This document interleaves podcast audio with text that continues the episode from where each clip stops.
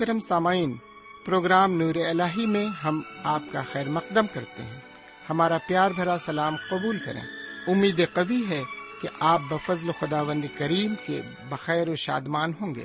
ان دنوں ہم مقدس بائبل کے نئے عہد نامے سے یوہنا کی انجیل کا مطالعہ کر رہے ہیں۔ یوہنا کی انجیل میں یسو کو خداون خدا کے ابدی کلام کی شکل میں پیش کیا گیا ہے۔ اس کتاب کے ابتدائی حصے میں سات معجزات اور نشانیوں کا ذکر ہے، جس سے یہ ثابت ہوتا ہے کہ یسو خدا کا بیٹا اور نجات دہندہ ہے۔ درمیانی حصے میں واض و نصیحت ہے اور آخری حصے میں یسو کے پکڑوائے جانے اور مصلوب ہونے، دفن ہونے اور جی اٹھنے و شاگردوں پر ظاہر ہونے کا ذکر ملتا ہے۔ آئیے ہم اپنے وقت کے ہمراہ آج کے اس مطالعے میں آگے بڑھیں اور خداوند کے کلام سے فیض حاصل کریں۔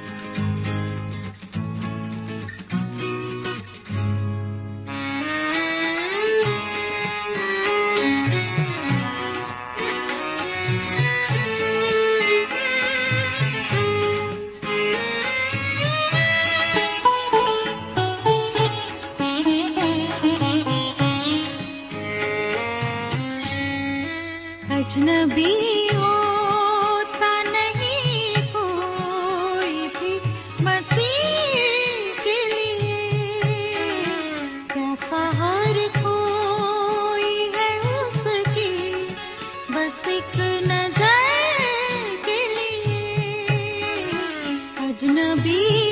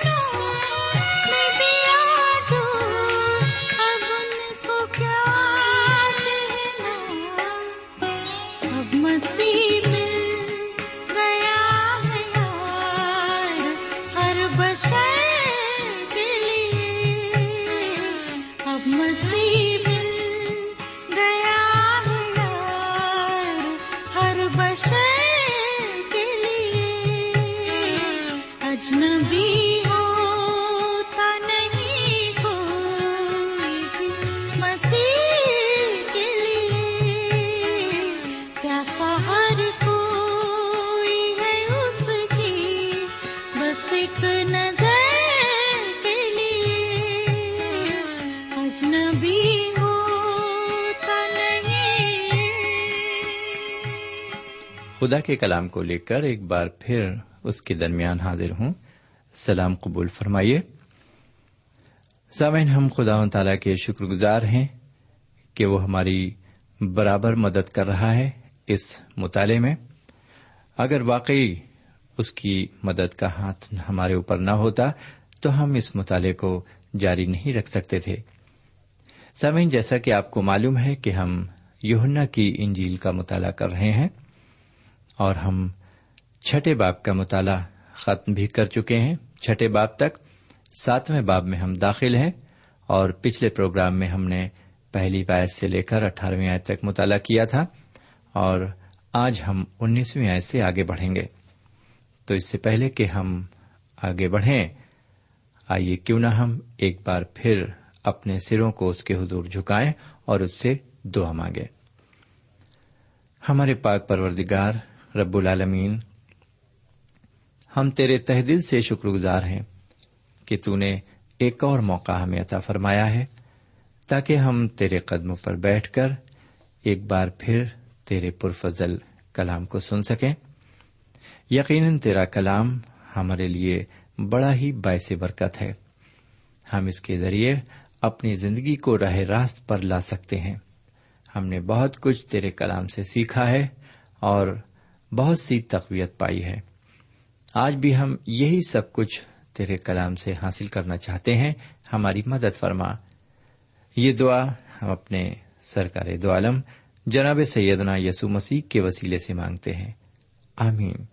سامعین، آج ہم آپ کی خدمت میں یونا کی انجیل کے ساتویں باپ کی انیسویں آیت سے عبارت کو پیش کریں گے اور ہم دیکھیں گے ترپن آیت تک۔ کہ خدا و تعالی ہم سے اس کلام کی معرفت کیا کچھ کہنا چاہتا ہے۔ آئیے ذرا انیسویں آیت پر چلیں۔ اس آیت میں حضور کریم یہودیوں سے ایک خاص بات فرماتے ہیں۔ وہ فرماتے ہیں، لکھا ہوا ہے، کیا موسا نے تمہیں شریعت نہیں دی؟ تو بھی تم میں سے شریعت پر کوئی عمل نہیں کرتا؟ کیا موسا نے تمہیں شریعت نہیں دی؟ تو بھی تم میں سے شریعت پر کوئی عمل نہیں کرتا۔ سمن، یہاں پر ہم ان لوگوں کے بارے میں دیکھ رہے ہیں جو شریعت کی بات زیادہ کرتے ہیں اور بات بات میں شریعت کے قوانین کو سامنے لا کر رکھتے ہیں۔ میرے بھائی، یہ لوگ بظاہر تو شریعت کے ماتحت لگتے ہیں، لیکن در حقیقت یہ بھی شریعت کو پورا نہیں کرتے۔ یہاں پر جناب سید مسیح ایسے لوگوں کو بالکل بے نقاب کر رہے ہیں۔ وہ ان سے فرماتے ہیں کہ تم میں سے شریعت پر کوئی عمل نہیں کرتا۔ آج بھی بہت سے لوگ ہیں جو اپنی دوران گفتگو میں بار بار خدا کے کلام کا حوالہ دیتے ہیں۔ وہ بات بات میں اکثر کہتے ہیں کہ لکھا ہے کہ تو اپنے پڑوسی سے اپنی مانند پیار کر، لکھا ہے کہ اگر کوئی تمہارے دائنے گال پر تھپڑ مارے تو اس کے آگے بایاں بھی پھیر دو۔ لکھا ہے کہ تم کبوتر کی مانند بھولے اور سانپ کی مانند چالاک بنو۔ سامعین، اس طرح کے بہت سے حوالے لوگ اپنی بات چیت کے دوران دیا کرتے ہیں۔ لیکن خود ان کی زندگی میں اس کلام سے بہت دوری ہے۔ بہت دور رہتی ہے ان کی زندگی اس کلام سے۔ وہ تھپڑ کھا کر تھپڑ مار تو سکتے ہیں، لیکن تھپڑ کھانے کے لیے دوسرا گال دوبارہ نہیں پھیر سکتے۔ اسی لیے جناب سیدنا مسیح نے ان سے فرمایا کہ حضرت موسا علیہ السلام کی دی ہوئی شریعت تو تمہارے پاس ہے، لیکن تم میں سے کوئی بھی اس پر عمل نہیں کرتا۔ اور یہی حالت آج ہماری بھی ہے۔ خدا کا کلام تو ہمارے پاس ہے۔ لیکن ہم اس پر عمل نہیں کرتے۔ ہم اس کے کلام پر بحث تو خوب کر لیں گے، لیکن عمل کرنے میں ہم بہت پیچھے دکھائی دیں گے۔ سمن یہودیوں کے شریعت پر عمل نہ کرنے کا ایک ثبوت یہ بھی تھا کہ وہ حضور کریم کو قتل کرنا چاہتے تھے۔ اسی لیے حضور کریم نے ان سے فرمایا کہ تم کیوں میرے قتل کی کوشش میں ہو؟ آگے بیسویں آیت میں یہودی بڑی تلخی سے جواب دیتے ہیں۔ لوگوں نے جواب دیا، تجھ میں تو بدروح ہے، کون تیرے قتل کی کوشش میں ہے؟ تجھ میں تو بدرو ہے، کون تیرے قتل کی کوشش میں ہے؟ میرے بھائی، سنا آپ نے؟ یہ یہودی علماء جنہوں نے برسوں برس درس گاہوں میں بیٹھ کر علم حاصل کیا یہ جناب سیدنا مسیح کے اندر بدروح بتا رہے ہیں۔ واقعی انہوں نے کفر کی حد ختم کر دی ہے۔ ان کی روحانی آنکھیں بالکل بند ہو گئی ہیں۔ عالم کی ڈگری حاصل کرنے کے بعد بھی ان کا علم بالکل ناقص لگتا ہے۔ انہیں حضور کریم میں اور ایک بدروح میں کوئی فرق نظر نہیں آتا۔ سچ تو یہ ہے کہ جناب سیدنا مسیح کی زندگی بہت سی الزام تراشیوں کا باعث رہی ہے۔ لوگوں نے صرف یہی نہیں کیا کہ ان کے اندر بدرو ہے۔ جی ہاں یہی نہیں کہا، بلکہ ان کی ایک کنواری سے پیدائش کو بھی ناجائز قرار دیا۔ اور ان کے مارتھا اور مریم کے تعلقات پر بھی انگلی اٹھائی۔ اس طرح کی بہت سی باتیں ان کے حق میں کہی گئیں۔ ان ساری باتوں کے عوض جناب سیدنا مسیح صرف ایک ہی بات فرماتے ہیں۔ ذرا سنیے کہ متی کی انجیل کے بارہویں باپ کی بتیس اور تینتیس آیت میں کیا لکھا ہوا ہے۔ عبارت مرقوم ہے۔ جو کوئی ابن آدم کے برخلاف کوئی بات کہے گا، وہ تو اسے معاف کی جائے گی۔ مگر جو کوئی روح القدس کے برخلاف کوئی بات کہے گا، وہ اسے معاف نہ کی جائے گی۔ نہ اس عالم میں نہ آنے والے میں۔ یا تو درخت کو بھی اچھا کہو، یا اس کے پھل کو اچھا یا درخت کو بھی برا کہو اور اس کے پھل کو بھی برا۔ کیونکہ درخت پھل ہی سے پہچانا جاتا ہے۔ آگے بائیسویں آیت میں جناب مسیح فرماتے ہیں، اس سبب سے موسا نے تمہیں ختنے کا حکم دیا ہے۔ حالانکہ وہ موسا کی طرف سے نہیں، بلکہ باپ دادا سے چلا آتا ہے۔ اور تم سبت کے دن آدمی کا ختنہ کرتے ہو۔ آگے تینتیسویں آیت میں وہ اس کی وضاحت کرتے ہوئے فرماتے ہیں، جب سبت کو آدمی کا ختنہ کیا جاتا ہے تاکہ موسا کی شریعت کا حکم نہ ٹوٹے، تو کیا مجھ سے اس لیے غصہ ہو کہ میں نے سبت کے دن ایک آدمی کو بالکل تندرست کر دیا؟ ظاہر کے موافق فیصلہ نہ کرو، بلکہ انصاف سے فیصلہ کرو۔ جناب سیدہ مسیح یہودی علماؤں کو یہاں پر یہ سمجھانا چاہتے ہیں کہ جب تم ختنے کی رسم کو اتنی پختگی سے مانتے ہو کہ سبت کے دن بھی ختنہ کرتے ہو، جبکہ ختنہ شریعت کے آنے کے پہلے کی رسم ہے۔ تو جب تم سبت کے دن ختنہ کرواتے ہو، تو کیا مجھے یہ زیبا نہیں دیتا کہ میں اس دن اچھا کام کروں؟ کیونکہ سبت کے دن نیکی کرنا برا نہیں ہے۔ سبت آدمی کے لیے بنا ہے، نہ کہ آدمی سبت کے لیے۔ جناب مسیح، یہودی عالموں کو انصاف کی طرف مائل کرنا چاہتے ہیں۔ اسی لیے وہ ان سے فرماتے ہیں کہ ظاہر کے موافق فیصلہ نہ کرو، بلکہ انصاف سے فیصلہ کرو۔ سامن ہمیں بھی چاہیے کہ ہم بھی جب سیدنا مسیح کے حق میں کچھ بولیں، تو سوچ سمجھ کر اور انصاف کے ساتھ بولیں۔ کہیں ایسا نہ ہو کہ ہماری کوئی بات روح القدس کے خلاف جائے اور ہم سزاوار ٹھہریں۔ ساری باتوں کا مفہوم بس یہی ہے کہ اگر ہم حضور کریم اور ان کی تعلیم کو سمجھنا چاہتے ہیں، تو پہلے خدا کی مرضی پر چلنے کا عہد کریں۔ جب ہم خدا کی مرضی پر چلنے کا عہد کریں گے، تو پھر سب کچھ ہم بڑی آسانی کے ساتھ سمجھ لیں گے۔ کسی بھی چیز کا ذائقہ اس کو چک کر ہی بتایا جا سکتا ہے۔ ہم بھی پہلے جناب سیدنا مسیح کو چکھیں اور پھر ان کے ذائقے سے لطف اندوز ہوں۔ بہرکیف آگے پچیسویں آیت سے چھتیسویں آیت تک ہم دیکھتے ہیں کہ سارے یہودی عوام کو اس بات کا پتہ چل گیا ہے کہ یہودی علماء جناب سیدنا مسیح کو مار ڈالنے کے فراق میں ہیں۔ یہاں پر پھر یہودیوں کے درمیان سیدنا مسیح کو لے کر بحث چھڑ گئی ہے۔ اٹھائیس اور انتیس آیت میں جناب مسیح ان سے فرماتے ہیں کہ تمہارا خیال ہے کہ تم مجھے جانتے ہو، لیکن سچ تو یہ ہے کہ تم مجھے نہیں جانتے ہو کہ میں کہاں کا ہوں اور کون ہوں۔ پھر آگے بڑھتے ہوئے تیس سے چوتیس آیت تک ہم دیکھتے ہیں کہ یہودیوں نے جناب سیدنا مسیح کو پکڑنے کی کوشش کی، لیکن ان پر ہاتھ ڈالنے کی ہمت نہیں کر پائے، کیونکہ ابھی ان کا وقت نہیں آیا تھا۔ جناب سیدنا مسیح نے اس بات کو ان پر ظاہر کر دیا تھا کہ ابھی ان کا وقت نہیں آیا ہے۔ وہ ایک مخصوص وقت پر ہی سلیب پر چڑھائے جائیں گے۔ پھر تینتیسویں آیت میں وہ اپنے آسمان پر اٹھائے جانے کی بابت بات چیت کر رہے ہیں، وہ فرماتے ہیں، میں اور تھوڑے دنوں تک تمہارے ساتھ ہوں، پھر اپنے بھیجنے والے کے پاس چلا جاؤں گا۔ آگے چوتیسویں آیت میں وہ فرماتے ہیں، تم مجھے ڈھونڈو گے مگر نہ پاؤ گے، اور جہاں میں ہوں تم نہیں آ سکتے۔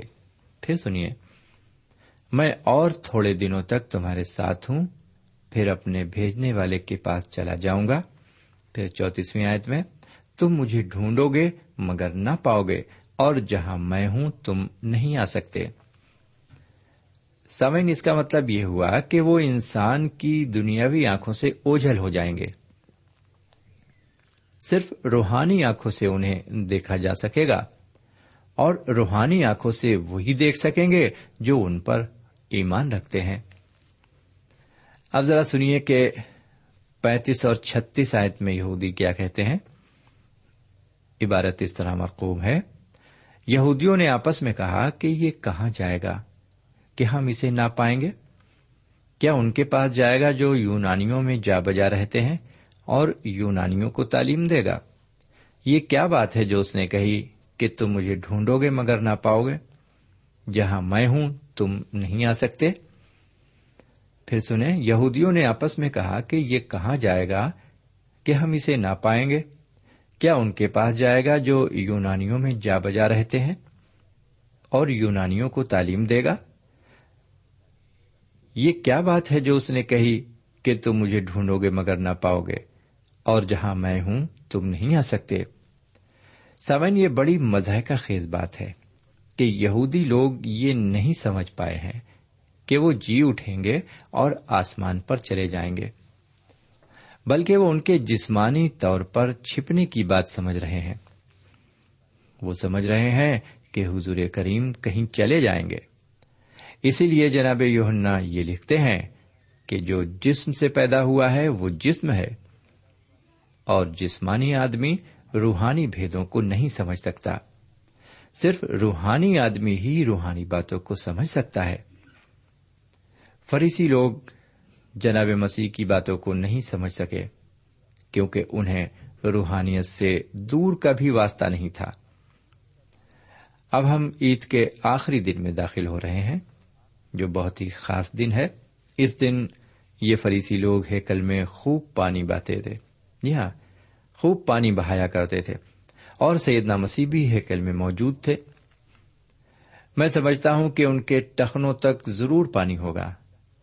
میرے بھائی، یاد کیجیے کہ جب خدا و تعالی نے انہیں جنگل میں ایک چٹان سے پانی پلایا تھا کرنتھیوں کے پہلے خط کے دسویں باپ کی چوتھی آیت میں پولس رسول فرماتے ہیں کہ وہ چٹان جناب مسیح تھے۔ یہ وہی چٹان ہے جو زندگی کا پانی فراہم کرتی ہے۔ آئیے ذرا آگے بڑھنے سے پہلے ہم سینتیسویں آیت سے چوالیسویں آیت تک ایک عبارت کو اپنے ذہن نشین کر لیں۔ سینتیسویں آیت سے چوالیسویں آیت تک اگر آپ کے پاس بائبل شریف ہے تو آپ بھی وہاں پر دیکھیے۔ یہاں پر لکھا ہوا ہے، پھر عید کے آخری دن جو خاص دن ہے یسو کھڑا ہوا اور پکار کر کہا، اگر کوئی پیاسا ہو تو میرے پاس آ کر پیے جو مجھ پر ایمان لائے گا اس کے اندر سے جیسا کہ کتاب مقدس میں آیا ہے، زندگی کے پانی کی ندیاں جاری ہوں گی۔ اس نے یہ بات اس روح کی بابت کہی جسے وہ پانے کو تھے۔ جو اس پر ایمان لائے، کیونکہ روح اب تک نازل نہ ہوا تھا، اس لیے کہ یسو ابھی اپنے جلال کو نہ پہنچا تھا۔ بس بھیڑ میں سے بعض نے یہ باتیں سن کر کہا، بے شک یہی وہ نبی ہے۔ اور انہیں کہا یہ مسیح ہے؟ اور بعض نے کہا، کیوں؟ کیا مسیح گلیل سے آئے گا؟ کیا کتاب مقدس میں یہ نہیں آیا کہ مسیح داؤد کی نسل اور بیت لہم کے گاؤں سے آئے گا، جہاں کا داؤد تھا؟ بس لوگوں میں اس کے سبب سے اختلاف ہوا، اور ان میں سے بعض اس کو پکڑنا چاہتے تھے، مگر کسی نے اس پر ہاتھ نہ ڈالا۔ سینتیسویں آیت میں جناب سیدنا مسیح لوگوں سے پکار کر کہتے ہیں، اگر کوئی پیاسا ہو تو میرے پاس آ کر پیے یہاں پر لوگ اپنی مرضی کے مالک ہیں۔ کسی پر زور زبردستی نہیں ہے۔ انسان اس معاملے میں پوری طرح آزاد ہے۔ اگر وہ چاہتا ہے تو آ کر اپنی پیاس بجھا سکتا ہے۔ اگر وہ نہیں چاہتا تو اسے جناب سیدنا مسیح کے پاس آنے کی کوئی ضرورت نہیں ہے۔ میرے بھائی اگر واقعی آپ روحانی طور پر پیاسے ہیں اور اپنی پیاس بجھانا چاہتے ہیں، تو آپ کے لیے زندگی کا پانی موجود ہے۔ لیکن یہ زندگی کا پانی صرف انہی کے لیے ہے جو روحانی طور پر پیاسے ہیں۔ میرے پیارے بھائی بہن، کیا واقعی آپ پیاسے ہیں؟ ہو سکتا ہے آپ نے اپنی اس پیاس کو بجھانے کے لیے بہت سے طریقے اپنائے ہوں اور آپ پھر بھی آسودہ نہ ہوئے ہوں۔ اگر آپ اس پیاس سے آسودگی چاہتے ہیں، تو آپ آج ہی جناب سیدنا مسیح کا دامن تھام لیجیے وہ آپ کو ضرور آسودگی بخشیں گے۔ بہرکیف ہم آگے چلتے ہیں۔ اڑتیسویں آیت میں جناب سیدنا مسیح فرماتے ہیں، جو ان پر ایمان لائے گا۔ جو ان پر ایمان لائے گا، اس کے اندر سے زندگی کے پانی کی ندیاں جاری ہوں گی۔ واقعی کتنی عظیم برکت ہے یہ کہ آپ خود ہی زندگی کے پانی کی ندی بن جائیں گے اور پھر آپ بہت سے پیاسوں کی پیاس بجھانے کا ذریعہ بن جائیں گے۔ میرے بھائی، یہ بات اس چیز کو بھی ظاہر کرتی ہے کہ ابھی تک شاگردوں کو روح القدس نہیں ملا تھا، کیونکہ حضور کریم اپنے جلال کو نہیں پہنچے تھے۔ جناب سیدہ مسیح کے سلیب پر مرنے اور ان کے جی اٹھنے کے بعد ہی ان کو روح القدس ملنا تھا۔ جب جناب سیدنا مسیح جی اٹھے تو پینتیکست کے دن شاگردوں پر روح القدس نازل ہوا۔ روح القدس کا نازل ہونا ہمیں اس بات کا احساس دلاتا ہے کہ جناب مسیح روح القدس کی شکل میں دوبارہ اس دنیا میں تشریف لے آئے ہیں۔ اس لیے روح القدس کا نازل ہونا حضور کریم کی دوسری آمد کو بھی ظاہر کرتا ہے۔ بہرکیف آگے چالیسویں آیت سے تینتالیسویں آیت تک ہم پڑھتے ہیں کہ کچھ لوگوں نے تو انہیں مسیح تسلیم کر لیا، لیکن باقی لوگ شبے میں پڑ گئے۔ ان میں اختلاف ہو گیا۔ انہیں کوئی کچھ کہنے لگا اور کوئی کچھ کہنے لگا، لیکن جب لوگوں نے انہیں مسیح تسلیم کر لیا، وہ پوری طرح آسودہ ہو گئے۔ جی ہاں جن لوگوں نے انہیں مسیح تسلیم کر لیا، وہ پوری طرح آسودہ ہو گئے۔ بڑے افسوس کی بات ہے کہ یہودی عوام بھی سیدنا مسیح کو نہیں سمجھ سکے، جبکہ ان کی کتابوں کی پیشن گوئی کے مطابق ہی وہ پیدا ہوئے۔ وہ نبیوں کی پیشن گوئی کے مطابق یہودیا صوبے کے بیت لہم قصبے میں پیدا ہوئے۔ ان ساری پیشن گوئیوں کی یہودیوں نے کوئی پرواہ نہیں کی۔ وہ آج تک ان کا انتظار کر رہے ہیں۔ وہ اس وقت اس بات پر غور نہیں کر پائے کہ جو شخص ہیکل کے اندر پانی میں کھڑا ہوا یہ کہہ رہا ہے کہ اگر کوئی پیاسا ہے تو میرے پاس آ کر پیے۔ یہ وہی شخص ہے جس کے وہ انتظار میں ہے بجائے اس کے کہ وہ اس شخص کے پاس جا کر اپنی پیاس بجھاتے، انہوں نے اس شخص کے لیے ایک مصیبت کھڑی کر دی۔ وہ اس شخص کے کٹر دشمن بن گئے۔ میرے بھائی، وہ شخص ہمارے حضور کریم جناب سیدنا مسیح تھے، جن کی مخالفت ان یہودیوں نے کی۔ اب آئیے ذرا ایک تیسری عبارت پر اور نظر ڈال لیں۔ یہ عبارت پینتالیسویں آیت سے ترپن آیت تک ہے۔ میرے بھائی، اس عبارت میں ہم سپاہیوں کی گواہی کو دیکھتے ہیں۔ جی ہاں یہاں پر ہم سپاہیوں کی گواہی کو دیکھتے ہیں۔ یہ سپاہی غیر یہودی تھے۔ ان کی گواہی یہ تھی کہ آج تک ایسی باتیں کسی نے نہیں کہیں جیسی اس شخص نے کہی ہیں۔ یہ سچ ہے کہ حضور کریم جناب سیدنا مسیح ایک بہت بڑے عالم ہیں۔ لیکن ان کے علم کے ذریعے ہمیں نجات نہیں ملی۔ ہماری نجات تو ان کی قربانی پر مشتمل ہے۔ جی ہاں صرف ان کی قربانی پر۔ ہمیں نارے جہنم سے صرف ان کا علم نہیں بچا سکتا، بلکہ ان کی سلیبی موت ہی ہمیں نارے جہنم سے بچا سکتی ہے۔ میرے بھائی نہ جناب سیدنا مسیح کو خدا کا بیٹا مان لینا ہی ہمیں نجات دلا سکتا ہے اور نہ ہی ان کو نبی اور استاد مان لینا ہی ہمیں نجات دلا سکتا ہے۔ نہ ہی ان کی پاک زندگی ہمیں نجات دلا سکتی ہے اور نہ ہی ان کا علم اور ان کی تعلیم سے ہمیں نجات مل سکتی ہے۔ میرے بھائی، یہ سب جناب سیدنا مسیح کی زندگی سے وابستہ باتیں ہیں۔ ان ساری باتوں سے ہمیں نجات نہیں مل سکتی۔ سیدنا مسیح کی زندگی ایک آئینے کی مانند ہے۔ آئینے کا کام تو بس اتنا ہے کہ انسان کے چہرے پر لگے داغ دھبوں کو ظاہر کرنا۔ ان داغ دھبوں کو دھونا اس کا کام نہیں ہے۔ داغ دھبوں کو دھونے کے لیے پانی کی ضرورت ہے۔ اسی طرح حضور کریم کی زندگی ہمیں گنہگار تو ثابت کرتی ہے، لیکن ہمارے گناہ کو دھو نہیں سکتی۔ گناہوں کو دھونے کے لیے جناب سیدہ مسیح کے خون کی ضرورت ہے۔ جی ہاں خون کی ضرورت ہے۔ اور یہ خون ہمیں ان کی قربانی کے ذریعے دستیاب ہوتا ہے۔ جب وہ سلیب پر چڑھے، قربان ہوئے، ہاتھوں میں کیلے ٹھوکی گئیں، پیروں میں کیلے ٹھوکی گئیں، پسلی میں بھالا چھیدا گیا اور جب خون بہنے لگا۔ جی ہاں جب خون کا چشمہ بہا، تبھی ہمارے گناہوں کی معافی وہاں پر ظاہر ہوئی۔